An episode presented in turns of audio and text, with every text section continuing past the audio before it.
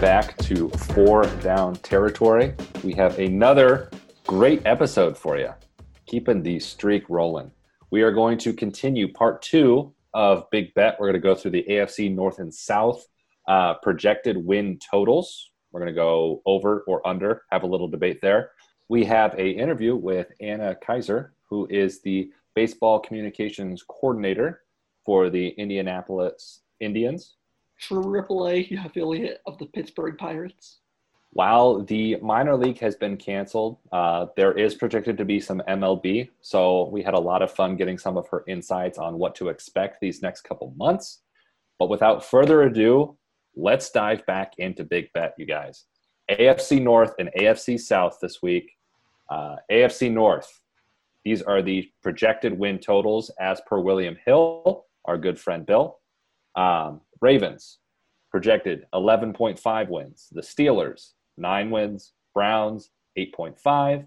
And Bengals at 5.5. Guys, let's start with the Ravens, 11.5. What do we think? I think what? the overs almost is one of the easiest picks we've made so far. Yeah, we can all agree on the over, right? There's nobody that objects to that. Baltimore has a very, very favorable schedule. And just talent wise, it's not anything worse than a 12 win team. I think anything less than 12 wins would kind of be a disappointment. Oh, yeah. This, this yeah. is a 14 win team from a last season coming in with, with a chip on their shoulder. Oh, yeah. That's the thing is that early exit to the Titans. I don't know. I I think obviously there's so much more left in the tank with that team.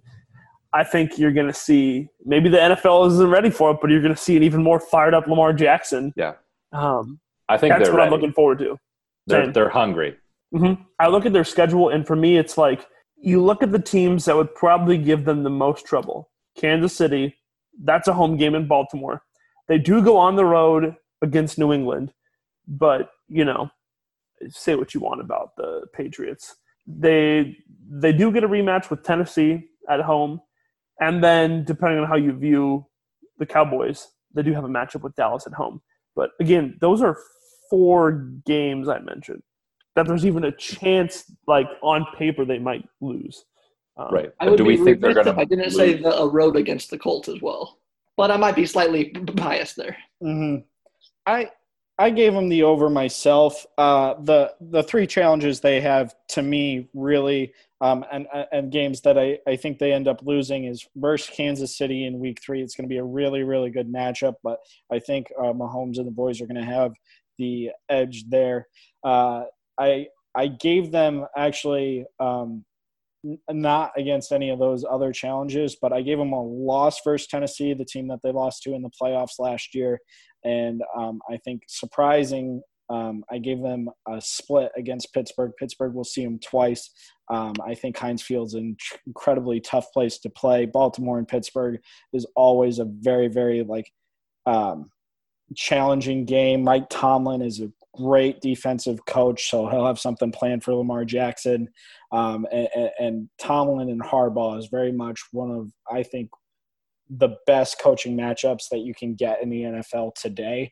Um, and I think I think Tomlin's going to get the edge uh, in one of those uh, meetups. So uh, I got him 13 and three losses against Tennessee, Pittsburgh, and Kansas City. That's fair. I think it, it is important to note too that they they lost Marshall Yanda who has been a staple of that offensive line for years now, and Iowa grad, not to mm-hmm. flex, but mm-hmm. um, that w- that will be a big loss. But just looking at some guys that they added, uh, Calais Campbell on the defensive line, I think that is going to be huge for them and a great get from Jacksonville. Um, and DJ Fluker on the offensive line. It will not replace Yanda, but I think it does beef them up a little bit. And Lamar Jackson is the most mobile quarterback in the NFL.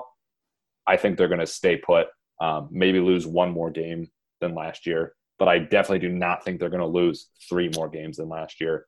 Um, that's just me. As long as the Madden curse doesn't strike, true. Which last year it definitely did not because Pat Mahomes won a Super Bowl. They're going to be just fine. And like moving towards Pittsburgh, the over under for wins was nine. I had them at the under, and this is where I think Hank and I are going to reach disagreement.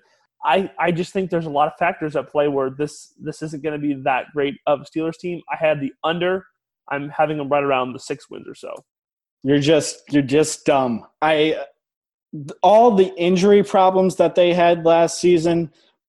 Ben Roethlisberger, yes, he's not the same guy that he used to be, but he's still like a tier two quarterback in the NFL. You have James Conner healthy, you have Juju Smith Schuster healthy, and their defense is great too. You have Minkah Fitzpatrick in the secondary. Um, TJ Watt, who is arguably a defensive player of the year candidate. Um, and then Devin Bush was a great addition last year, too, at the middle linebacker position. This is, to me, a complete football team. Uh, and Mike Tomlin is one of the greatest defensive minds in the game today, too. So I, that defense is always going to compete. Um, I really, really think that you, if, if they don't get hit with the injury bug this year, that this is a team that's going to compete. Pittsburgh is just always a team that competes. There's there's never a season like even seasons where you think that they're out. Last year, like you would have thought that they would have done so much worse, but with Mason Rudolph and um, I like just a revolving door at quarterback last year, they still won like six or seven games or something like that. So um, I, I really think I have them at the over. I gave them ten and six. Um, I gave them second place in the in the North losses against Tennessee, Philly, Baltimore, Dallas, and Buffalo and Indianapolis. I, I, really think that this is this is a team that can compete and probably be the second wild card in the AFC this year. I wouldn't be surprised if you're right, but I had them right around the uh, nine win mark, which is what their over under is at. But my gut just tells me they're not a double digit win team right now because you can't count on everyone being healthy all season. And like you said, Ben Roethlisberger is not the uh, same quarterback he was. I can see the uh, Browns and Bengals winning a couple over them. I can see the, the uh, Ravens taking both from them. My gut feeling is that's not a 10 win team. And, and Steelers are tough because, uh, like you alluded to earlier, Hank, they don't tank. I can't remember the last time that the Steelers have been, you know, at the bottom consistently, you know, trying to get draft picks or do anything like that. They always compete. But like Pete said, I, I think that the Steelers have a way of getting themselves into very close games. I think they they will win and they will surprise some people. But at the end of the day, I, I don't see them, you know, making any huge jumps from last year. Last year they had eight wins. Um, they re-signed Bud Dupree. They got another weapon in Eric Ebron, who I think was great for Indianapolis when he can stay healthy too. They added Derek Watt at fullback. Fullback is a very, I think, underrated position in the NFL. It's being phased out in many regards. Everybody has, you know, their own take on that. But I think the Steelers at nine wins is is just about accurate. I think that's what what I would give them. And they're one of those teams where you, you know, if we have to pick the over or the under, I'm going to take the over just because I like what the Steelers have done and injuries being considered. I think with a fully healthy team, they're capable of winning around nine games. And if I have to pick the over the under, I'm taking the over. So me, Pete, and Kiefer both have them hovering around nine, ten wins. Adam, how many how many wins you got them at? I have them sitting right around six wins. I thought about bumping them up. There were a few games where maybe seven to eight, but again, this is not the same Pittsburgh Steelers team as it was a few years ago when it was a healthy Ben Roethlisberger, Antonio Brown, Le'Veon Bell. It's essentially the Kmart blue light special of what those teams were. I think the Eric Ebron addition was better than people think. Ebron is a very solid tight end. I wanted the Packers to go after him in free agency. Um, but he still doesn't fix the rest of the holes in this team. Yes, James Conner is a promising running back.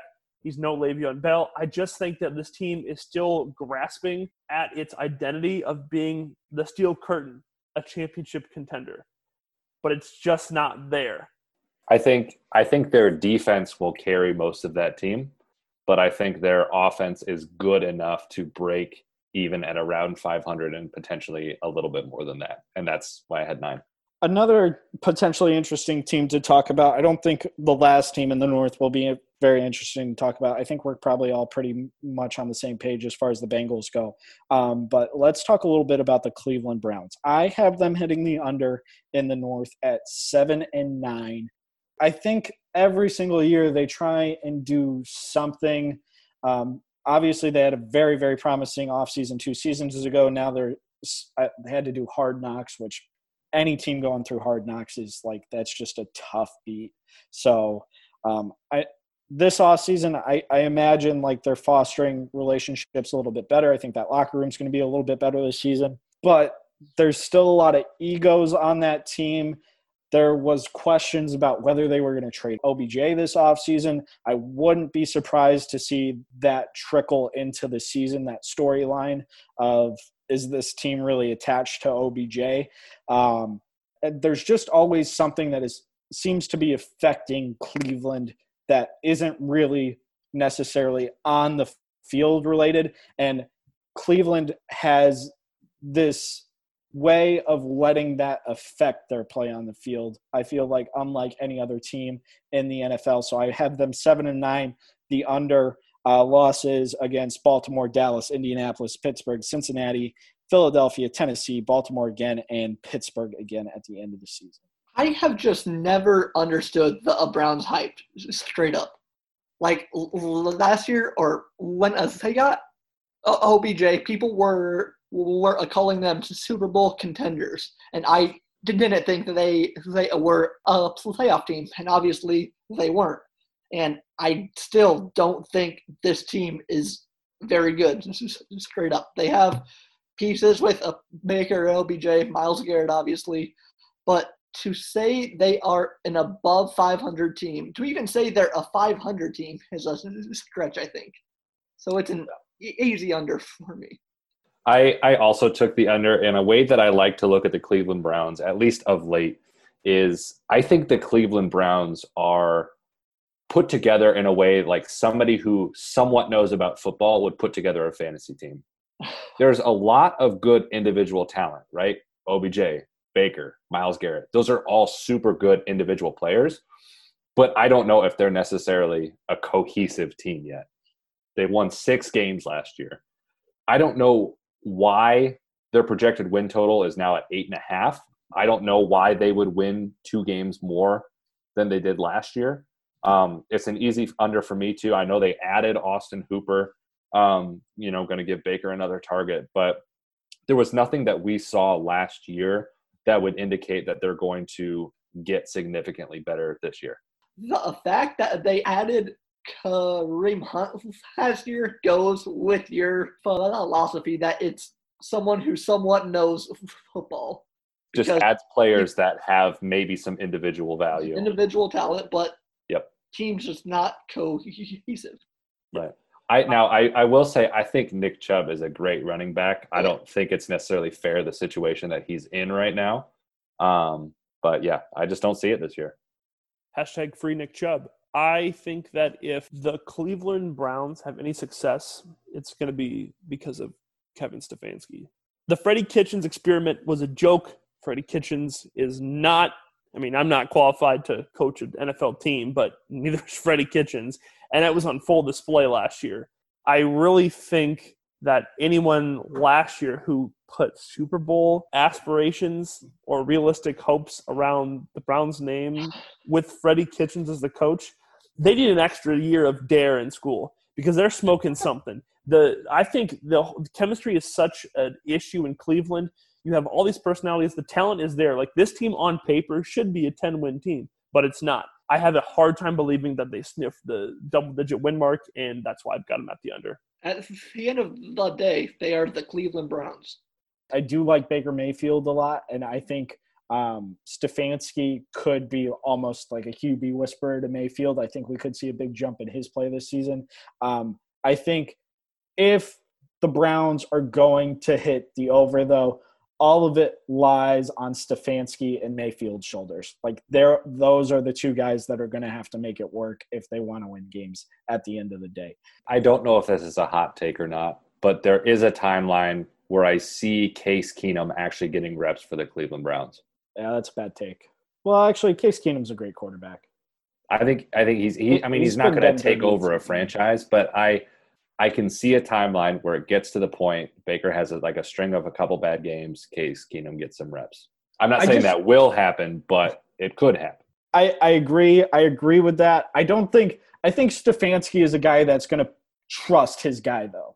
Like I like I think whoever's the quarterback out of the preseason is just gonna is gonna have the reins to the offense. The Browns are on such shaky ground already to to make a quarterback change halfway through the season is just to say this season's over. You don't typically see outside of the Titans last season you don't typically see a, core, a, a team change quarterbacks halfway through the season and have it work out for them. You know? Yeah. Like if you had the wrong guy and then all of a sudden the person behind him you think is going to be the right guy, like typically that's just not what happens. Um, right. Which I I mean I have the under regardless. mhm.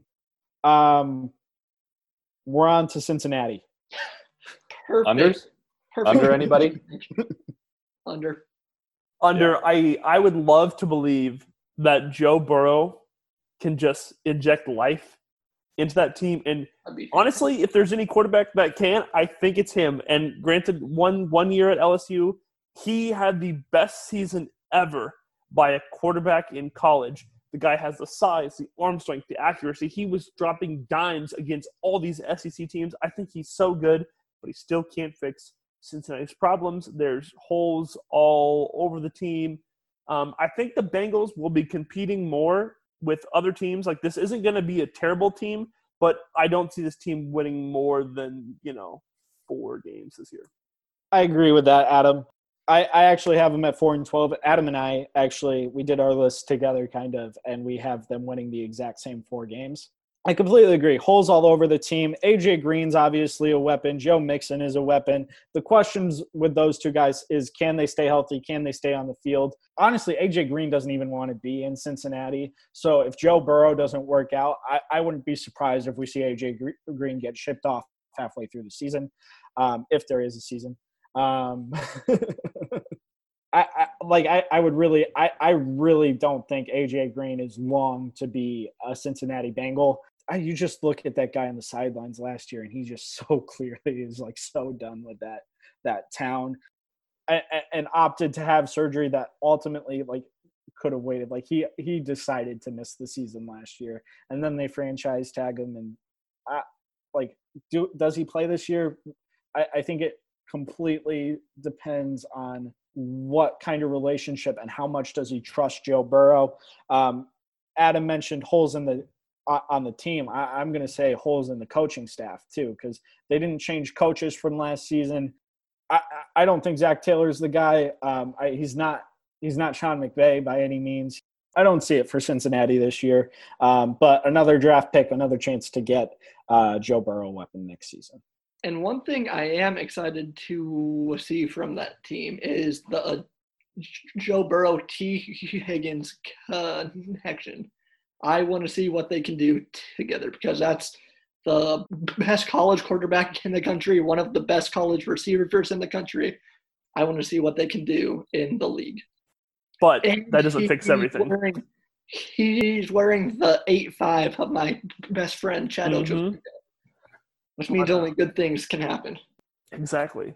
Um, if we want to move over to the AFC South, Yeah. So we have Colts at nine, Titans at eight and a half, Texans at seven and a half, and the Jags at four and a half. Starting at the Colts at nine, I'm taking the over. Last Same year here. they were seven and nine. I think they added a lot of good players. Um, I think Philip Rivers has just a little bit left in his tank. I think that's enough to get two more wins. What do you guys think? I completely agree, Kiefer. Um, I this is disgusting to me, but I have Indianapolis at twelve and four, and the division winner in the South losses against Minnesota, Baltimore, Green Bay, and Tennessee. That schedule is just, and I, I ran into this a lot in the South actually because I didn't want to give any like Tennessee was the only team that I wanted to give like a decent amount of wins to. Obviously, I thought Indianapolis had a chance to be really good too. Also, I'm realizing now this makes the conversation for wild card in the AFC very, very interesting because I have Tennessee at 11 and 5 and finishing second in the South. I have Pittsburgh at 10 and 6 and finishing second in the North. And we did the AFC East, and I had the Bills at um, like 10 and 6 and finishing second in the East. So like this wild card is going to be like a really really interesting race um, in the AFC. I'm excited to see how it plays out. Yeah, buckle up. I'm so excited. I have this is the over. I think it's an easy over. Again, might be slightly biased, but like Hank said, when you look at that schedule, there was only one game that that jumps out at me as what will probably be a loss, and that's the uh, Ravens. And then I, I do think they uh, split with the Titans, and then Packers and Vikings could be toss ups. But still, that's a very favorable schedule. They could really realistically start out 7 0 and not even have a challenge there. And like Kiefer said, Philip Rivers, I'm fully confident still has some in the tank. The Colts had a great draft, adding Michael Pittman and Jonathan Taylor to a team that already has T.Y. Hilton and Marlon Mack. And then the uh, addition of DeForest Buckner on that defensive line is huge. Chris Ballard, their GM, has always said he wants to build a D line, and he is doing it.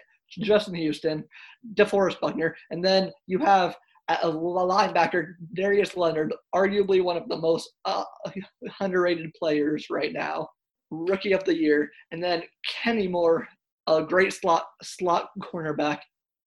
I think they can do a lot there. I'm very excited for what's to come, especially with us schedule that they have. I agree with everything you just said, Pete, except for one thing. You went and Philip you mentioned Rivers? Philip Rivers again. I honestly think you could put anybody at quarterback of this team and they will rattle off 12 wins. You could be quarterbacking the Indianapolis Colts this year. And, well, actually, no, that, wouldn't work out. They go 0 and 16. You would hey, man. I'm sorry. I'm sorry. The quarterback does matter.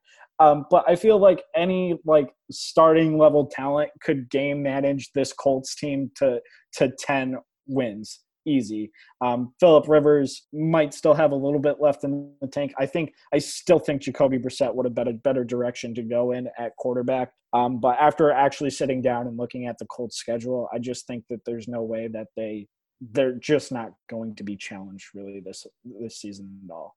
You know, Hank, I I do agree with I I'm not sure who they would be better off with Rivers or Brissett. Um, I think Rivers is it's a it's a great value um, considering he was leaving, and I do think he still has a little bit left in the tank. I think Rivers was an addition to somewhat add um, momentum. Rivers has never, you know, won a title. Rivers has always been chasing that. Chargers, you know, some people think that they're in a position to win right now. I don't necessarily agree with that, but I think Rivers was almost insurance for Brissett after Brissett went down, you know, last year, kind of back and forth with injuries. I think between the two of them, one of them is going to make Indianapolis a playoff team. Philip Rivers has a ton of experience with that coaching staff, and I think that's what people overlook a lot. He can come in day one, be comfortable with the scheme. He uh, worked with Frank Reich and Nick Sirianni in the past, so I think he can just just a jump right in and not even miss a beat. And I think that's a big reason of why Chris Ballard wanted to go out and sign Philip Rivers. It's it's a good value because it's a good fit. Yeah. Yeah, I'm not gonna argue that. I've got Indy at the over. I think what's wanted to have been said has been said. yep. So then we move on to the, the Titans who could also compete for the AFC South title. They're projected eight and a half. I also had the over for the Titans.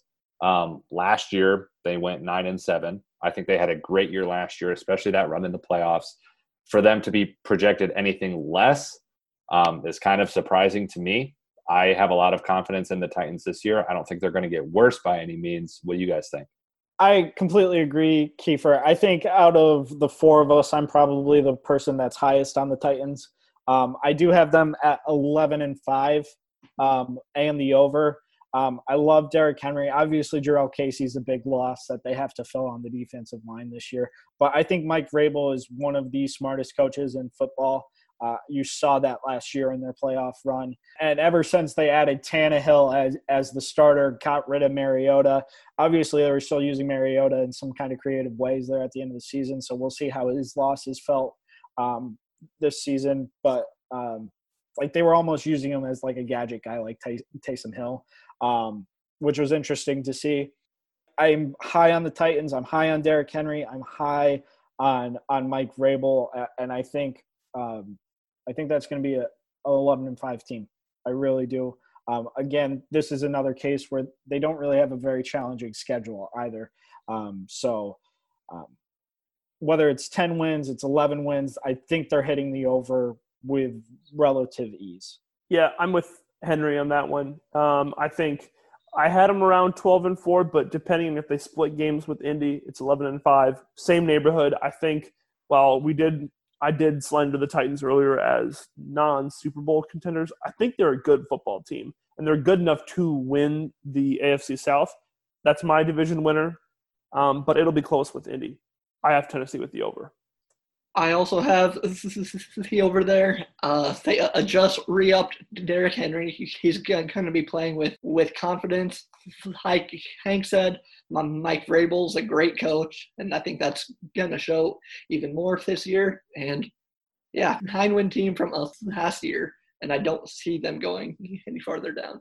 One one thing that um, I will note, they they lost a couple of guys who were kind of towards the end of their prime, Dion Lewis and Delanie Walker. If you would have told me that three years ago, I would have been a, I would have said, you know, that's going to make a huge impact. But Delanie Walker was battling injury. Dion Lewis upset me in fantasy way too many times. I think they'll be okay. And they added Vic Beasley too. Next up in the division, we got Houston. This kind of kind of hurts to say. I have them barely, barely hitting the over at eight and eight. It's seven and a half. I have them at eight and eight. I think Bill O'Brien is kind of a fraud as a coach. I don't know fraud. I, I don't know if I'd go ahead and say fraud. Bill O'Brien isn't a great coach. I don't get the logic behind trading DeAndre Hopkins for a like three down running back who's been busted up for like a season or two. And David Johnson, quality guy when he's healthy. He isn't. Deshaun Watson's a good quarterback, but I just I don't know. It, I Houston just isn't. You're not supposed to make these picks on if these teams are sexy or not. It's not a sexy team on paper, and I really don't think that it's going to be able to compete for a wild card spot, let alone the division, especially with Indianapolis's talent upgrade and Tennessee's recent success. Again, I have them hitting the over by literally one game. I have them at eight and eight, but they're right on the border of that. And I, I, think the Texans are one of the hardest teams to project because of how much their roster has been overhauled. You lose who, in my opinion, DeAndre Hopkins is the best receiver in the NFL. That's just my opinion. You lose the best receiver in the NFL. They added a lot of guys right? David Johnson, who's been busted up. They added Brandin Cooks, who has shown, you know, flashes of being a great receiver. There's there was a lot there was a lot of action on their roster, and that's why it makes it so hard to predict. Um, I do think they still have a fair amount of talent, and Adam, that's why I actually would project eight wins for them as well, which is technically the over by half of a game. I uh, disagree with both of you. I have the Texans hitting the under. I think they have one of the tougher schedules in the South too. I, I mean, they open up against Kansas City, Baltimore, Pittsburgh, and Minnesota. I have them starting 0 and 4 in those games. Like that's like that's a tough way to start, especially with like a, a completely overhauled roster. Uh, and then they get Jacksonville, and then they get hit with Tennessee and Green Bay right after Jacksonville too, which are both losses. Like like like clear cut losses too. Like these are not like teams that they're going to compete with. So so they're starting six uh, one and six, um, and then they get Jacksonville again before a bye, and then they hit Cleveland and New England. So like like they just keep getting punched and punched. I have them five and eleven hitting the under. Um, I'm not impressed with any of the moves that they made this offseason. Obviously, they still have some semblance of a defense, but Brandin Cooks has not been the same wide receiver since he got knocked out in the Super Bowl against the Eagles, which was one of the toughest things to watch. Will Fuller, I think, is their best weapon on the offense right now. I don't know if they even retained him, um, but but Will Fuller, I think, is one of the most underrated receivers in the NFL right now. I think if I was uh, Deshaun Watson, I would be extremely, extremely disappointed with the way that Bill O'Brien handled this offseason. And I'd be extremely disappointed with ownership, who instead of firing Bill O'Brien like they should have after they gave up a 24 point lead in, against the Chiefs, in one quarter, in one quarter, they did that. The game was even at halftime again. It was ridiculous. It was ridiculous. It was the poorest coaching performance I've ever seen in my life. O'Brien should have gotten fired. Instead, he gets a promotion. He gets to be GM and head coach, and then he immediately ships off your best player. Your best player. He's better than JJ Watt. He's better than Deshaun Watson. He's the best wide receiver in the game right now, and you traded him for an injury riddled running back who had one good season one good season before he got hurt in Arizona. And then Chris Johnson stepped in and did almost as much as David Johnson did in that season where where he got hurt. Like it's just so embarrassing that the way the Texans were run and to have any positive like Houston Texans talk on the podcast is really really throwing me off today because I think we, this is a team we should absolutely be slandering. Bill O'Brien is like Adam said, and then retracted. He's a fraud. He's awful. Just I, I, I will say this, and again, I only barely have the Texans hit me over by half of a game. I will say this: it is a different team. It was a different time, but during the regular season, the Texans beat the Chiefs. Now playoffs, that yeah, we know what happened there, but I think the Texans, when they're hot, are a team to watch out for. I mean, the Texans, when they were hot last year, when they were a completely different team than they are right now, that was a scary team to see. You saw it in the wild card round against Buffalo, who who they were really competing with, and we were all high on Buffalo this year. Like we think they're a wild card team. I like this overhauled Texans roster. To me, there's nothing like how do they get hot? How do they even get hot when they when they get rid of Hopkins? They don't have a, a go-to option anymore on the offense. I also had the under for this team, by the way, just like Hank. You guys said everything, I think. DeAndre Hopkins, moving from DeAndre Hopkins to Will Fuller, not a great move. They're a conundrum. Going under. They're a conundrum. Well, we'll really have to wait and see. But I I really do think I know where we're all headed with the Jags at 4.5. Um, I could be wrong, but I actually took the under. I think the Jags are in a tank year. I think it would be very optimistic to think um, that they'll even make five wins this year. Um, what about you guys? I love Gardner Minshew, but yeah, they are an under team. It's written all over them. Their defense is not the same as it was just a few years ago. They're on the downhill once again. Remember when they made the AFC Championship? Mm-hmm. That's like laughable now because yeah. this is not a good football team. And that, I, that I, I, give credit to their defense, which has since been dismantled. Yep. Mm-hmm. To put this into perspective, for each of these over-unders we've been doing, I usually go game by game on every team schedule you could check my notes in my notebook. I literally did not write out the Jaguars schedule.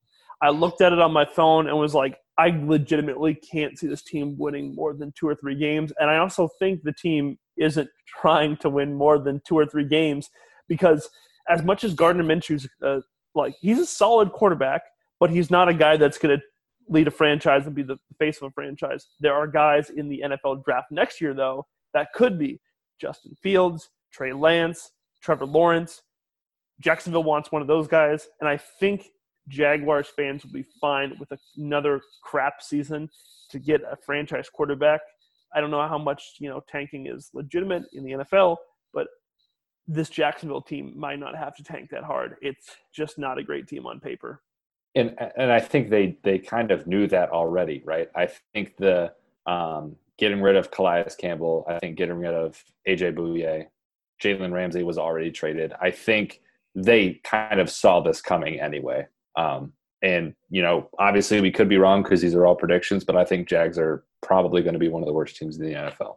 I, I think any wins they get, they're going to run into by pure luck. And looking at their schedule, I thought there were two teams where they could maybe run into a win. Uh, that is versus Detroit and at or no versus Chicago. So both home games. I have Jacksonville winning uh, a home game against Detroit, and then I just think Chicago's like a sad sports town. I don't want to say that Jacksonville will go 0 and 16. I think they will run into a few wins just out of sheer luck. Um, but I do have them. I max two wins and and the under pretty heavily. I, I honestly can see I can see the Bengals and the Jags kind of swapping places as far as place in the NFL goes. That's a good take. That's a good take, Kiefer. But that's that's it for AFC North and AFC South. We're gonna get it uh, in stone. We're gonna write it in stone. We're gonna keep track of these throughout the season, assuming a season happens. But next episode, we are going to have the NFC East and NFC West. There you have it, folks. So today we're joined by our special guest, Anna Kaiser. She is the Indianapolis Indians baseball communications coordinator. Coming to us live from the big city. It's Anna. Thank you for joining us today. Thank you for having me. Of course. Um, if you want to plug your, your Twitter, whatever social media you want, so our fans can give you a follow, um, where can they find you? Yeah, for sure. Follow me on Twitter at Kaiser Anna M. Um, that's my main social. That's what I go on all the time. Hit the follow button on that. So again, Anna, thanks for coming on. Um, we did really want to talk about so baseball's kind of back. It's back. Um, it is, yeah, kind of. It's getting there. So we want to talk to you a little bit about the MLB because we know you're a diehard Cubs fan. So we uh-huh. wanted to hammer that out. Uh-huh. Yeah, yeah, yeah, right. Yeah. Just kidding. And as a huge St. Louis Cardinals fan. And in turn, we also want to talk to her a little about a little bit about um, minor league baseball because that's what she's in, and that's looks a little different than it has in years past. Yeah. Um, so if you want to start um, in your with your communications coordinator position with Indy, what does a typical day look like for you, and what all do your you know your responsibilities include with that role? Yeah. So you want to hear about in season and then kind of what we're doing now, or sure. give give okay. me a typical day, and then you can you can let us know. yeah. So in season, normally our season runs um, just a little bit shorter than the major league season. So from the beginning of April till the end of August, beginning of September. Um, and so normal day for me looks like basically just coordinating all of the baseball related items that we will pass out to media and doing like media relations press rele- or press releases that type of stuff. Um, so in game i'm live tweeting. Um, i do lineup sheets for that. I track our roster transactions. I send out many mass emails a day um, tracking guys who are going up to pittsburgh who is our parent affiliate um, down to our other minor league affiliates um, that type of stuff. So it's very game based, very baseball related. And obviously, right now, there is no baseball and there are no games. So, um, for the past couple months, when we would have been having a season, I've been doing just a lot of writing and a lot of researching, which is basically what our entire communications department has been doing. So instead of doing press releases and all this stuff, I've been writing the cover stories for our monthly programs. Um, so we're into our last August one now um, and then also doing a bunch of research. So we are planning on building out a history site very similar to the NBA's site, um, just tracking kind of our year by year all the way back till the early 1930s because we have information on that. Um, so that involves just going through a lot of box scores and picking out dates if somebody had a three home run game or through seven innings no hit or something like that. We pull those dates and we're kind of compiling a list that we can use for both that website and different kind of promotions, different in-game um, activations and stuff like that going forward. Cool. That's awesome. And I also wanted to add this at the beginning too. So for our Iowa fans of the pod, which is probably a good number of people. Um, Anna has the Iowa connection too. She's an Iowa native, um, Waverly, Iowa, Yes. represent. And so Anna worked with Pete and I at the Daily Iowan. Um, we covered football together, and Anna also covered uh, wrestling and kind of took that beat and made it her own. Um, you also do some stuff for Flow Wrestling too Mhm. with Iowa. First of all, that's dope. Um, what's been your favorite thing you've written for either Flow Wrestling or when you're covering Iowa wrestling in general? Yeah. Um, hands down, my Tom Brands profile. Um, it's gotten it's gone up for a couple of awards, been runner up, I think placed third place at some feature writing competition. I don't remember what it was.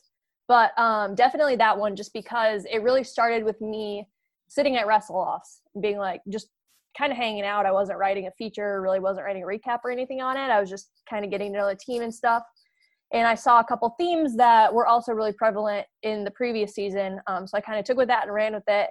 Interviewed Dan Gable, interviewed Tom Brands for like 45 minutes, interviewed Terry Brands, who I'd never gotten the chance to talk to before, um, and basically put all this work into it. It was like 3,000 words, um, cover of the paper, a design of the cover of the paper. Um, and really, that's just kind of what I keep coming back to. When I started writing the cover or my cover stories this year for um, Indy, I actually like the first one I sat down and I was like, I don't know how to write this. I haven't written a really long form feature story in a while. So I went back to that Tom Brands profile and just kind of sat down and read it. And I was like, okay, I know what I'm doing. And then that kind of propelled me forward into what I'm doing now. What was the most surprising thing at your like your first wrestling meet? Yeah. So actually, it wasn't at a meet, actually at Media Day. And this is like my favorite Tom Brand story. Um, so we're all sitting during his press conference. We're all sitting in that um, area up at Carver, and uh, um, he's yelling at some reporter across the room from me. And I'm sitting there and I'm like, I'm screwed. I don't know what I just got myself into. Like, this dude is intimidating, and I am 20 years old. Like, I don't know what I'm doing. I can't ask him a dumb question. And so then we go down to the wrestling room, and I'm just kind of sitting there trying to figure out who I want to talk to and stuff. And I hear, I see, or I feel a tap on my shoulder, and I turn around and it's him. And I'm just sitting, standing there, like, I, like, what? Dumbfounded, basically. And he's like, hey, I just wanted to say hi and make sure everybody's treating you okay. And I was like, you just got done yelling at some dude upstairs. like, this is terrifying. But it was super cool. And I guess from that moment, I've never really had a connection with a coach like that where they just come up to me and they're like, hey, just want to make sure everything's going okay. I know you're new. I had like briefly met him a couple weeks before that. Um, so I think that was the moment where I was like, okay, I belong here. And then I got to the meet and I was like, oh, these guys are intense and this is awesome. And then it was gone from there. That's very cool. That's a very cool story. How much did the kind of Carver wrestling energy kind of pull you into the beat? Because I know it gets crazy. Yeah, yeah, it's awesome. And like, that's the only way to explain it. Now, I grew up in a wrestling town and I went to wrestling meets and I didn't like it. So I don't know what it was about Carver. One thing I have noticed is that the IQ, like the general IQ feeling in that room about wrestling is so much higher than anywhere else. Like I went to a meet at Indiana and I could just feel the energy like sucked out of the room basically because there was just nothing there. You could tell the people like didn't know as much at least as, as Iowa fans.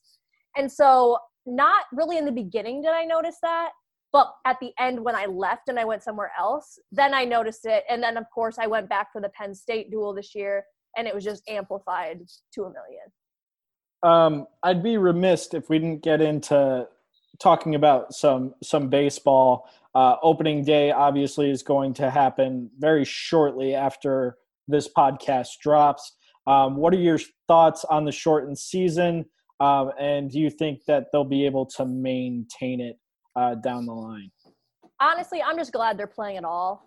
Um, it kind of sucks that it's a shortened season um, because it feels to me like baseball fans are so used to having it all summer that it's going to start and then it's going to feel like a week later and then it's going to stop.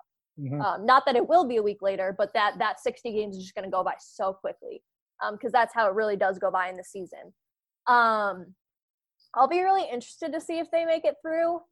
Um, personally, I would be shocked if that does happen. But again, I'd be shocked if like the NBA, if NFL starts on time, all of that stuff, just because you can contain it pretty well right now when you just have your teams together. But once you have teams traveling and you have teams mingling with each other, like baseball, like players in all sports, opposing teams mm-hmm. have to, you run into a lot of problems, um, especially with their delays in testing, which I completely understand. They're trying to get right, they're trying to have them be accurate, and that's not going to happen in just two seconds.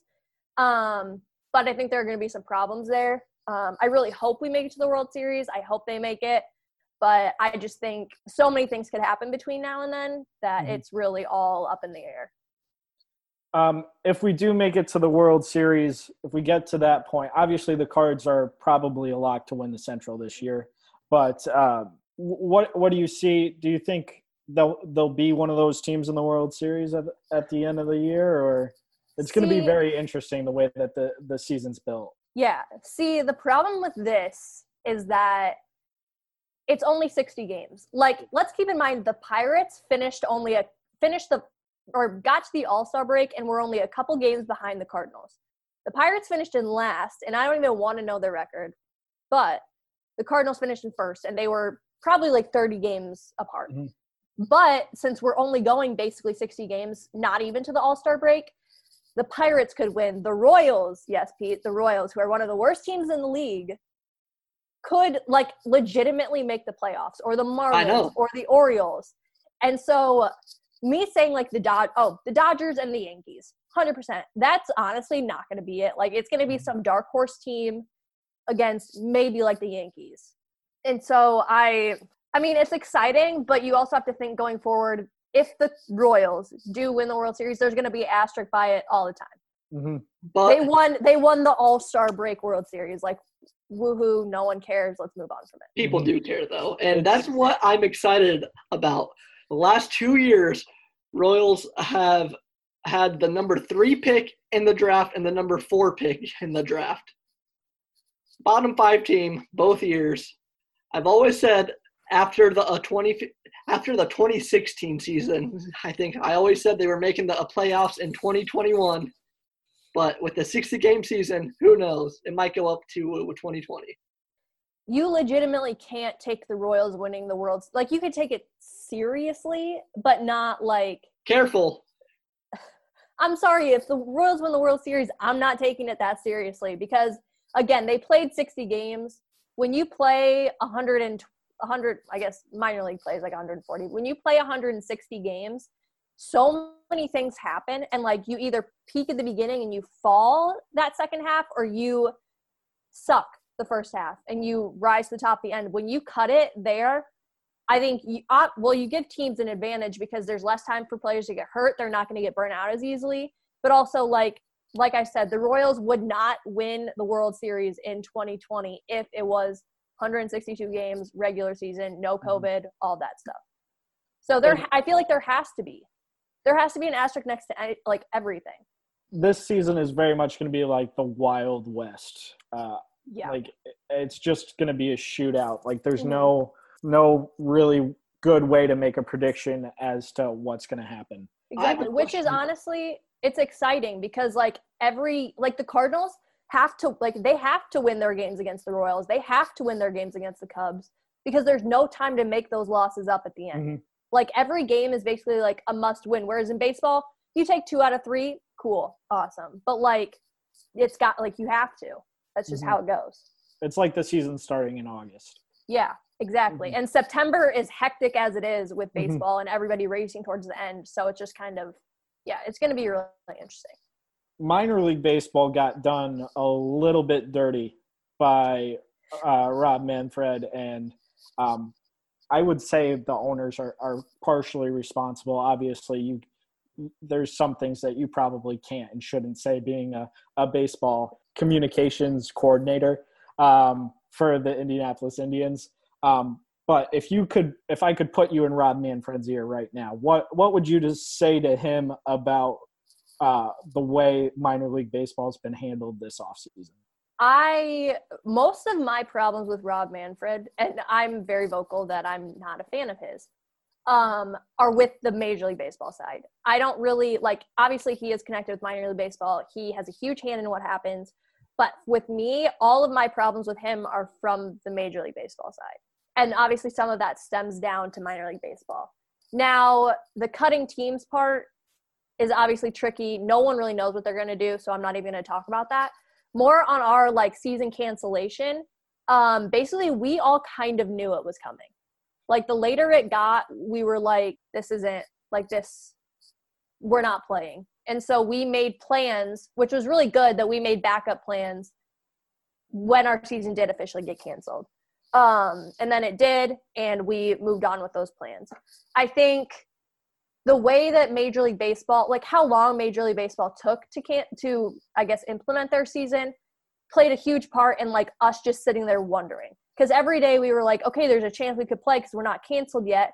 But the entire time they kind of knew the taxi squads were a thing. So in the back of our head, we were like, this isn't happening. They just have to make it official. Um, so there were a couple ways that I think it could have been handled better, but also, how are you supposed to handle things in a pandemic? honestly. Like nobody knows how to do this. It hasn't been done before. And so they did it the best way they knew how, um, which maybe worked for some people, maybe didn't work for some people. But I mean, we got to where, where we are now. Our season got axed. Um, Major League Baseball is going to start up. So we're just moving forward with outside events and I guess doing the best we can until baseball does start up in April 2021. It, it can't come soon enough, really. yeah. yeah. I know Pete, you have an impromptu quiz for about Indianapolis. God. Anna, welcome to my show that I like to call Are You an Indiana Idiot? oh no. I'm going to ask you a series of, of questions to find out if you're a true Hoosier or not, okay? Yep. This is so good. Can't wait. Can't wait for it. Oh, I'm excited. As some of you may know, I am a big fan of the Indianapolis Colts. I don't make it to Indianapolis as often as I would like. I consider it close to me. I have a revision. Um, the day the NBA got suspended, Pete was in Indianapolis, and that was the last time he was here. So, yep. so that's how thankful that he work. doesn't come to Indianapolis. And I still saw the uh, Peyton Manning statue. It was the best part of your trip. And I saw you. So yeah. Yeah. Didn't they tear that down? No, Didn't They they, throw that should. in the They, river? re- they really should. miss me with that. Anyways, as I was saying, for no particular reason other than being a Colts and Pacers fan, I like the state of Indiana. Not quite as much as I love Iowa, but you know. Are you ready, Anna Marie Kaiser? I'm a little nervous, but yeah. Oh, you should be. Great. I'm gonna fail all of this and I'll have to move. Yeah, you're gonna get kicked out. Okay. What is the state bird of Indiana? I'm gonna be completely honest with you. I have absolutely no idea. I do know that. Iowa's is the finch or the goldfinch, but don't know. Eastern goldfinch, if you will, but Sure. Yeah. I don't know. you should know because it's the northern cardinal. So much for a cardinal. I really, I really Indiana. should know that. Oh, for one. Good work, Kaiser. Thank you. Not really. Okay, what is Indiana's state flower? Don't know. I really don't know. The trying to think of like uh yeah sounds right i wouldn't know anyway i was trying to think of like what flowers are outside the state house um because i live right by there and i wouldn't have even known the name of the flowers so Oh, hey, the effort was almost there. What was the flower, Pete? We didn't hear it. The peony. Oh, beautiful. I don't know what that is, but I know it's the state flower of Indiana. I'll tell you that much. Okay, easy one just to kind of get you on the board. What is Indiana's state nickname? hoosier state There you go, one for three. Batting 333. Gotta love it. hey not that's bad. hall of fame numbers What is the state motto of Indiana? i know this crossroads of america You Googled it. i did google it you're right Did? Oh my.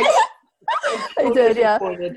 yeah That's i like did s- right there You can't see steroids. that. it's right You're i'm out yeah, of the Hall of Fame. I'm counting you at 250 now, one for four. that's fine okay Google answers are not going to help you. Just pulled the Houston Astros. okay. I need a trash can for that. Let's calm down. So, I heard you're a big fan of the Indianapolis 500. I am. How long is the track at the Indianapolis Motor Speedway? What is Uh, one lap? It is. I know this. You're Googling it. No, I'm not. My phone is off. I heard you typing. No, you didn't. I was. I literally wasn't typing. Um, it's like two ish miles. 2.5 miles. I'll give you a half point. Thank you. I said Okay. two ish, so I should get a. What is its nickname? What is what's nickname? The Indianapolis Motor Speedway. IMS. And I don't know. Why are you guys mouthing the answers? Brickyard. there you go. Okay. I did know that, but I it's yeah. Okay. And two more questions. Who is the best shooting guard in the state of Indiana? like currently. Mhm. Is Victor Oladipo a shooting guard? Yup. Great answer. Great answer. It's a really good thing it was him because like I know other names, but not at the top of my head like that. Anna was at the game that Victor Oladipo. Yeah, I was really, really hoping, at- really, really hoping that wasn't going to be brought up. It was my first ever NBA game, actually. I don't think And- I've, I don't think I've let you, since then.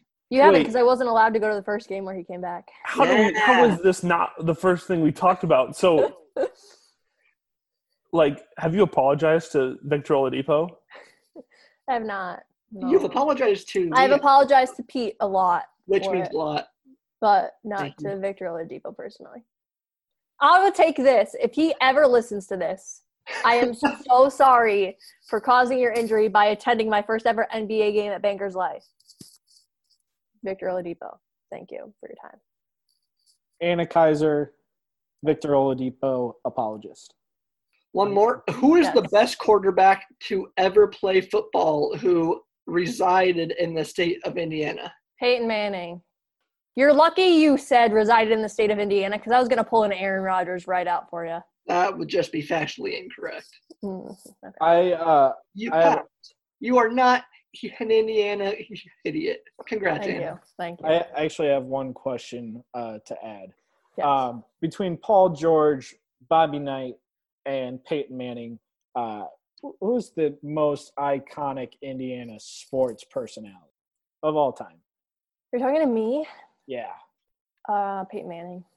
Oh God, no. The Don't give- the reason I answer that that is because I know who Paul George and the other person is, but not as well as I know Peyton Manning.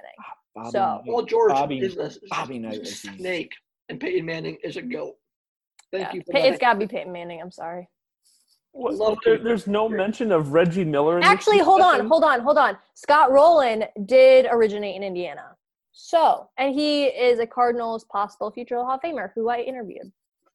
Well, so we've already gotten into uh, a little bit of the uh, AFC South a little bit earlier in the episode when we did our big bet segment, but um, and I just got got to get your opinion when the Packers play the Colts this this season. What do you think? Um, what do you think is the outcome of that game? Uh, Packers win, hundred percent. Uh, by how much? I'm not good at this. Yeah, like Um, few well, let's think about it. Let's think about it. Um, oh yeah, a few touchdowns at least. It's not gonna be close. Yeah, it's not going to be close because the Colts are going to be blowing them out. Uh-uh. There's not even there's not even a chance of that happening. Um, so you know, kind of switching gears a little bit back to baseball. Do you think the Cardinals have a legitimate shot at a World Series appearance this year? And if so, or if not, or like what what has to be done to get to that point? Yeah. Um I think so. Um I think that the this situation benefits them a lot because they have a lot of young prospects who are very very good. Mainly Dylan Carlson, basically MLB ready right now. Um but in a 162 game season, I don't know that at least this year he would break through. Um because again, in 160 games 162 game season, it's not as important to win every game. Um, he's on the taxi squad. I believe he's in big league camp right now. Uh, he definitely actually is in big league camp right now. Um, with the 30 man roster at the beginning, definite shot. I think they're going to have some bullpen problems because some guys have gotten hurt. Some guys got hurt in spring training that are still kind of rehabbing back. But honestly, I think they will because they do have Jack Flaherty, who had like just over a one ERA um, in the second half of the season last year. If he can repeat that, he's going to be insane and a legitimate Cy Young contender. You have Molina, who's aging, his bat's not where it is. Um, but like when he's behind the plate, he can anchor those guys. Um, you've got young names like Tommy Edman coming up, um, who can play third base, especially with the DH in the NL. You can really make your defense a lot better while still having your hitters. So like Matt Carpenter is one name who his glove isn't really great, but like you need his bat in the lineup every day. And he had an off year last year, but he, two years ago he was amazing. Um, he really went off in July, and so I think like having Edman at third and then maybe Carpenter as a DH, like that's your dream scenario. And they're in a spot where they can really take advantage of that DH. Um, and then also looking at the Central, like the Cubs are fine. I'm really interested to see like how Ross is going to do as a manager, but they're not the best team in the NL. Um, the Reds Yeah, are probably going to be no, like not at all. In the NL Central, it's going to probably be the Reds and the Cardinals um, that are fighting, and like the Reds are basically always good on paper, but they're never good on the field. Brewers. The Brewers are boring. like they were really good, but like they're not. They're not the Cubs who you hate. They're not the Reds who are just like. It's just the Brewers, and like they're never outstanding. They're never really But- terrible. My pre- okay, my NL Central pred- predictions would be Cardinals at the top, Reds, Cubs, Brewers, and then Pirates. The Cubs above the Brewers. I mean, s- swap them. Who cares? They're the middle of the pack. They're not going to make the playoffs. Ah, They no, I bide the end disagree. September. I completely disagree. I think there. I think there's a second spot in the Central, and um, I- for the Reds, the Cardinals and the Reds, and then No. the Brewers and the Cubs can fight it out for the bottom Cards and the Brewers. The. Brewers had the best offseason acquisition, Brock Holt. Come on. You're biased. That's Plus, Christian. Yelich is MVP. Is an MVP candidate Okay. every year. So I I think Christian Yelich, if he's healthy, makes a huge difference. Mhm. Um, but again, can't win a championship with one guy. it's it's true. just It's true. Their rotation's never really there either. So Yeah, Um, I, I, I do think I do think they have one of the best offensive teams in baseball, though, especially when Yelich is healthy. So Yeah. Um, and I think just being an offensive team can get you through these first 60 games. Like we said, it's going to be a, Yeah. wild west. So really, we don't know what what exactly is going to happen. Yeah. But if I, I I would have the Cardinals and the Brewers at the top of the Central. as long as the Cardinals are there, I really don't care. I, I would have I cards like number one at, by like a long. I do- Like, I, think, do think that getting past the Dodgers in a NLCS or something like that, whatever Mhm. they decide to do with, play, I haven't even seen a playoff format. Whatever they do with that, that's going to be really tough. I yeah, think. Joc Joc Um, Pederson always causes you guys trouble. Yeah. Um, I just think that that's a team that's built to win every single game. I don't think they're a team that's built to go 162 games and then not lose to the Nationals in the NLDS. Like Mhm. they're going to lose out at some point. But I think that's a team that you give them 60 games, all right, we'll go win them all. Like that's just going to be their mentality. And so I think getting past them this year is going to be really difficult. But again, it's a dark horse season. Realistically Mhm. speaking, the Pirates can make it, like the Royals, the Orioles. hmm I I mean the Dodgers aren't at full strength. I mean David Price opted out of the season. Obviously David Price isn't the same pitcher that he used to be. Over a 60 game stretch, he could have probably been pretty dominant. But um, when you Hey, they got Mookie Betts. They could do anything. yeah, uh, let's not talk about that name. He'll be back in a Red Sox uniform next year. I was really hoping he'd opt out of the season. For you and all the other Red Sox fans were. Mhm. Anna, big thanks for hopping on the pod. Again, where can our listeners find you on Twitter? At Kayser Anna M. That is K A Y S E R A N N A M. Fantastic. That Are you. German. backwards on Twitter. Let's not go there.